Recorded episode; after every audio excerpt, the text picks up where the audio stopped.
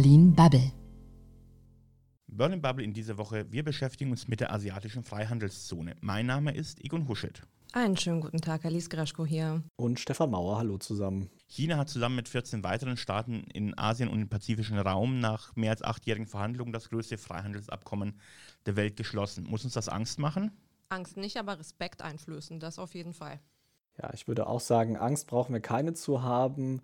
Es ist auch ja jetzt nicht ein ganz so umfassendes Abkommen von seinem Inhalt, wie das äh, ja oft üblich ist, wenn bei den Freihandelsabkommen, wo dann auch äh, die westlichen Länder stärker involviert sind. Nichtsdestotrotz ist das ein sehr deutliches Signal und wird sicherlich auch einiges an wirtschaftlicher Durchschlagskraft entfalten. Ja, das Abkommen verringert Zölle, legt gemeinsame Handelsregeln fest und erleichtert auch so ein bisschen die Lieferketten. Äh, und es umfasst eben relativ viele Gebiete. Was bedeutet das für den Rest der Welt und für Europa?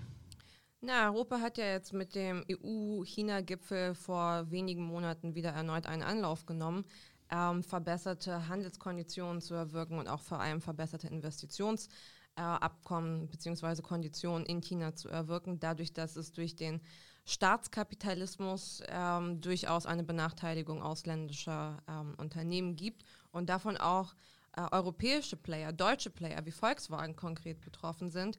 Und man kann sich jetzt ähm, denken, okay, äh, die Asiaten werden irgendwie schon zusammenarbeiten. Man, man kann sich allerdings auch denken, während der Pandemie, während Westeuropa und Nordamerika, insbesondere im Winter jetzt, mit äh, den Corona-Ausläufern zu kämpfen haben werden, könnten sich dort Bedingungen in der Zwischenzeit ziemlich verändern zum Nachteil.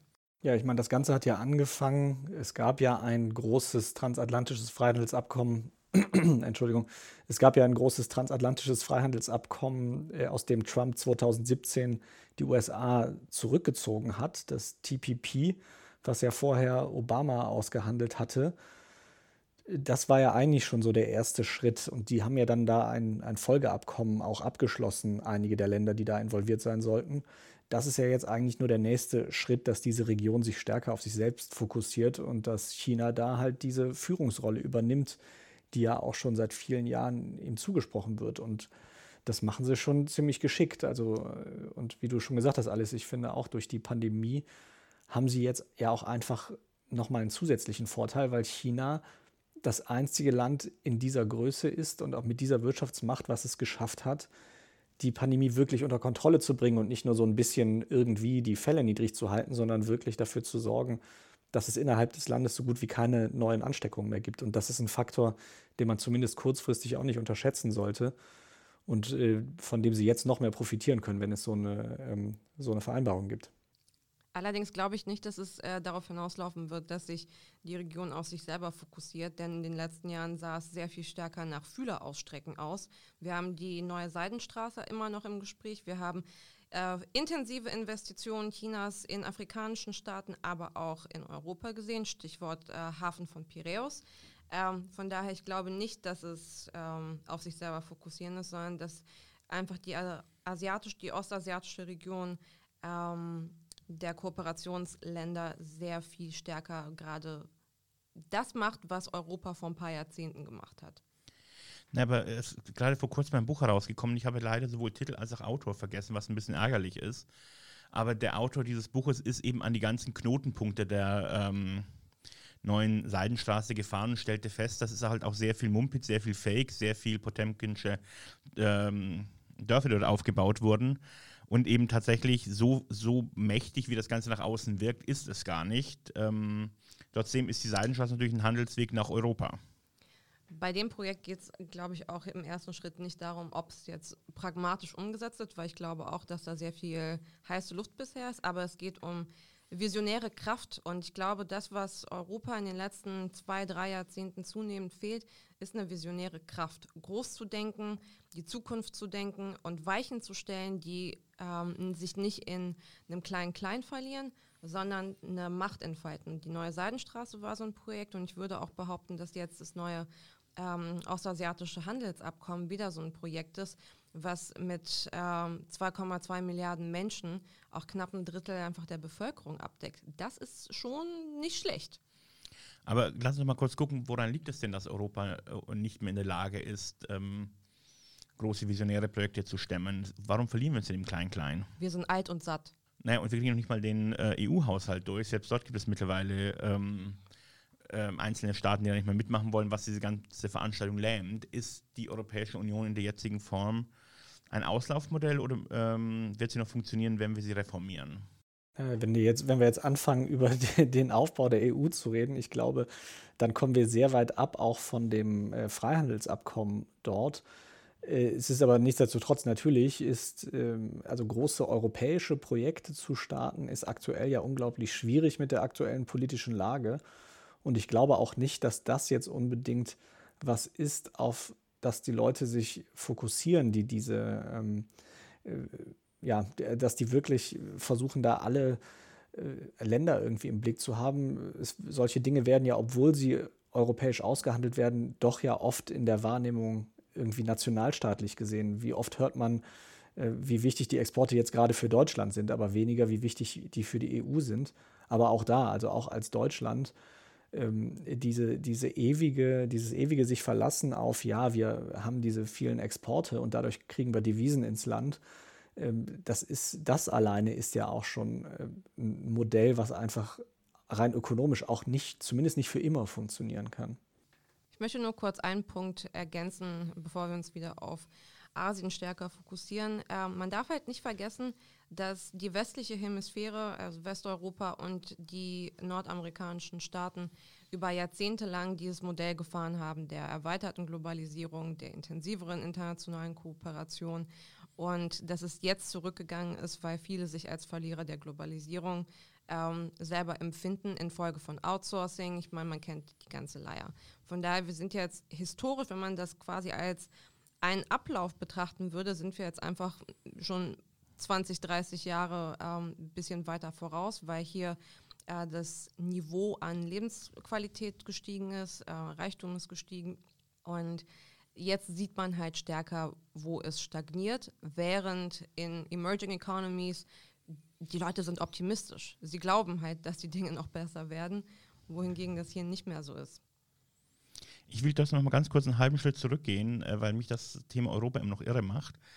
Ähm, ich meine, das äh, TTIP, das transatlantische Freihandelsabkommen, hat eben auch nicht funktioniert. Das heißt, wir als Europa und als sind wir offenbar nicht wirklich in der Lage, und das ist nicht das einzige Freihandelsabkommen, was verhandelt wurde und dann irgendwie ähm, auf den letzten Metern ähm, liegen geblieben ist. Ähm, scheinbar haben wir keinen Bedarf, kein Interesse oder anderweitig eine Abneigung gegen Handelsabkommen und Freihandelszonen, solche Dinge. Nee, wir haben erst mit Kanada das CETA abgeschlossen. Wir haben mit Japan das äh, Freihandelsabkommen abgeschlossen, was mittlerweile auch eine recht positive Bilanz hat. Ähm, ich glaube, mit den USA, da spielt ein Teil von Anti-Amerikanismus in Europa definitiv eine Rolle und dass halt Bedingungen dort drin waren, die für Europäer nicht okay waren. Ich würde nicht sagen, dass ähm, grundsätzlich eine Abneigung zum Freihandel äh, überhaupt bestehen würde. Man ist halt einfach mittlerweile vorsichtiger. Und es ist vor allem, man darf nicht vergessen, es ist keine neue Tendenz. Die WTO verbucht seit, ich glaube, seit Mitte der 80er jedes Jahr immer mehr Sanktionen, international. Und es hat halt mittlerweile ein Niveau erreicht, schon vor Trump, dass man sich gegenseitig mit Wirtschaftssanktionen quasi blockiert das ist nichts Neues. Das ist aus der intensiven Kooperation quasi auch ein bisschen erwachsen. Weil wenn man so intensiv zusammenarbeitet, gibt es natürlich auch negative Externalitäten und negative Folgen. Ich habe eine Frage, weil du hast eben ähm, das ähm, ja, Handels Freihandelsabkommen mit Japan angesprochen. Japan gehört auch zu den Unterzeichnern ähm, der asiatischen Freihandelszone was bedeutet das für, für uns, für Europa und was bedeutet das für Japan? Spielt Japan möglicherweise als doch eine relevante Wirtschaftskraft in Asien eine besondere Rolle? Hat es damit eine besondere Stellung? Naja, das, die, die hat es natürlich schon. Und es ist ja auch ein Signal, dass es da jetzt mit an Bord ist, weil es ja dann doch durchaus auch historisch einiges an ja, Animositäten gerade zwischen China und Japan ja gibt und gab. Ähm, ich denke aber, es war eigentlich ein logischer Schritt und auch nur eine Frage der Zeit, bis da so eine Kooperation eben geschieht, weil die eigentlich rein wirtschaftlich auf jeden Fall im Interesse der Beteiligten ist, auf beiden Seiten. Und dass sie das jetzt aber geschafft haben, dieses Abkommen zu schließen, das ist natürlich schon ein wichtiges Signal. Man darf ja nicht vergessen, also das TPP, was ja Trump dann ähm, torpediert hat, als er an die Macht gekommen ist, da wären ja auch, auch schon äh, China und Japan mit drin gewesen. Das äh, kommt ja noch dazu. Also es ist nicht das erste Mal, dass die sich irgendwie annähern und da äh, eine Kooperation irgendwie anbahnen. Naja, was mich jetzt ähm, tatsächlich wundert, ist ein bisschen, was deren äh, Plan ist in puncto Freizügigkeit, Personenfreizügigkeit, weil da weiß ich gar nicht, was genau beschlossen wurde. Vielleicht wisst ihr da mehr. Aber ich würde es interessant finden vor dem Hintergrund Japan und China, weil ähm, China hat wegen der jahrzehntelangen Ein-Kind-Politik ein demografisches Problem, insbesondere, dass halt Frauen quasi Mangelware sind im fruchtbaren Alter. Das ist ähm, insofern schwierig, weil sehr viele Personen dann irgendwie jemanden aus anderen Staaten suchen. Die Japaner sind eine überalterte Gesellschaft. Die gehören mit zu den ältesten äh, Gesellschaften weltweit. Und es wird sich wirtschaftlich auch niederschlagen, ähm, weil ähnlich wie in westeuropäischen Staaten wenige junge Menschen für viele alte Menschen in, einzahlen müssen in das staatliche System. Von daher so die Freizügigkeit und aus Migrationssichtpunkten, das wäre halt interessant zu sehen, was da passiert, ob infolge der wirtschaftlichen Vertiefung auch mehr Bewegung in dem Punkt folgen würde. Also man darf nicht vergessen, dieses Abkommen ist tatsächlich nicht ganz so ambitioniert, wie das üblicherweise Handelsabkommen sind, die, ja, ich, ich nenne sie jetzt mal westliche Handelsabkommen. Ähm, also es ist zum Beispiel, also es fallen nicht mehr, nicht alle Zölle weg. Es äh, wär, das ist deutlich weniger, so ungefähr 90 Prozent der Zölle sollen wegfallen, aber eben nicht 100 Prozent der Zölle. Gerade in der Landwirtschaft und und im Dienstleistungssektor gibt es immer noch sehr viele Handelsbarrieren, auch mit diesem Abkommen. Und es gibt auch keine oder so gut wie keine gemeinsamen Umweltstandards, Menschenrechtsstandards, Arbeitsrechtsstandards. Und diese Sachen sind eigentlich oft auch Teil von solchen Abkommen. Das fehlt da komplett. Also es ist ein großer Wurf, aber es ist kein so riesiger Wurf, der eben so eine wirklich tiefe Integration der Länder möglich macht. Also wir, wir reden hier nicht über eine asiatische EU, die da gerade entsteht. Zumindest aktuell nicht. Aber wir sprechen über etwas, wo China sehr, sehr stark den Einfluss in der Region ähm, für sich erhöht. Und ähm, ich habe immer kein gutes Gefühl, wenn China irgendwo noch mehr Macht bekommt, weil mir nach wie vor das sehr, sehr intransparent ist, ähm, wie dieses Land und wie diese Regierung handelt. Ja gut, das ist nachvollziehbar ich sag mal, es gibt ja im Moment viele Staaten, wo es Tendenzen gibt oder auch in China ja schon länger, äh, die, die eher nach Autokratie aussehen. Und äh, ja, also der, dieses Wachstum Chinas wird aber nicht aufzuhalten sein. Also gerade jetzt, die, die, wie, wie bei so vielem, die Pandemie hat viele Entwicklungen global beschleunigt. Und China hat nun mal die gut gehandhabt, äh, habe ich ja eben schon erzählt. Und das wird das eher noch beschleunigen, diesen Ausstieg. Ich glaube nicht, dass, wir, dass sich das irgendwie noch ändern wird. Die, die sind die aufstrebende Weltmacht und solche Vereinbarungen machen das vielleicht noch mal ein bisschen leichter. Aber auf der anderen Seite ohne klappt es ja auch nicht. Und es gibt ja auf der anderen Seite auch gerade in Europa ganz viele Abhängigkeiten. Wie sehr und wie wichtig dieser chinesische Absatzmarkt inzwischen ist, auch für viele deutsche Firmen, das wissen wir ja inzwischen alle. Insofern, das ist ein Baustein dafür, dass die ihre Macht festigen, aber sicherlich nicht der einzige. Und ohne das Abkommen würde das auch passieren. Es würde vielleicht ein oder zwei Jahre länger dauern, aber substanziell das jetzt ausbremsen ohne so ein Abkommen, das ließe sich eh nicht. Ich finde das ähm, ziemlich spannend, weil China ist, ich glaube, nicht mal mehr eine aufstrebende Weltmacht. Sie sind eine etablierte Weltmacht, wenn man sich rein die Wirtschaftskraft anschaut, ähm, die Exportbilanzen etc. Ähm, Allerdings, was halt äh, ziemlich interessant ist, China hat einen anderen Ansatz als beispielsweise die äh, US-Amerikaner es verfolgt haben. Die wertebasierte Außenpolitik, die jahrzehntelang seit ähm, der Nachkriegszeit gefahren wurde, ist in China einfach kein Thema. In dem Sinne, dass sie sich nicht so stark einmischen. Stefan, du hast es gerade mit Umwelt- und Menschenrechtsstandards beispielsweise, die in Europa wichtig sind. China exportiert Werte. China exportiert auch Kultur in dem Sinne nicht, wie die USA es mit Soft Diplomacy Maßnahmen und mit popkulturellen Maßnahmen gemacht haben. Von daher, deswegen entsteht meiner Auffassung nach ein bisschen immer ein verzerrtes Bild, als ob China irgendwie gerade noch kommt und irgendwie im Aufbau ist, aber noch nicht vollständig da ist. Und China ist meiner Auffassung einfach schon vollkommen da. Man muss es jetzt einfach nur als das wahrnehmen, was es ist und sich von der Idee verabschieden, dass da irgendwie noch eine ähm, unipolare, US-amerikanisch äh, geleitete Weltordnung geben wird. Alles deutet auf ähm, multipolare ähm, Player, äh, auf multipolare Weltordnung hin. Oder halt, wie ähm, Ian Bremmer meint, eine G-Zero, weil es halt einfach so viele Akteure mittlerweile sind.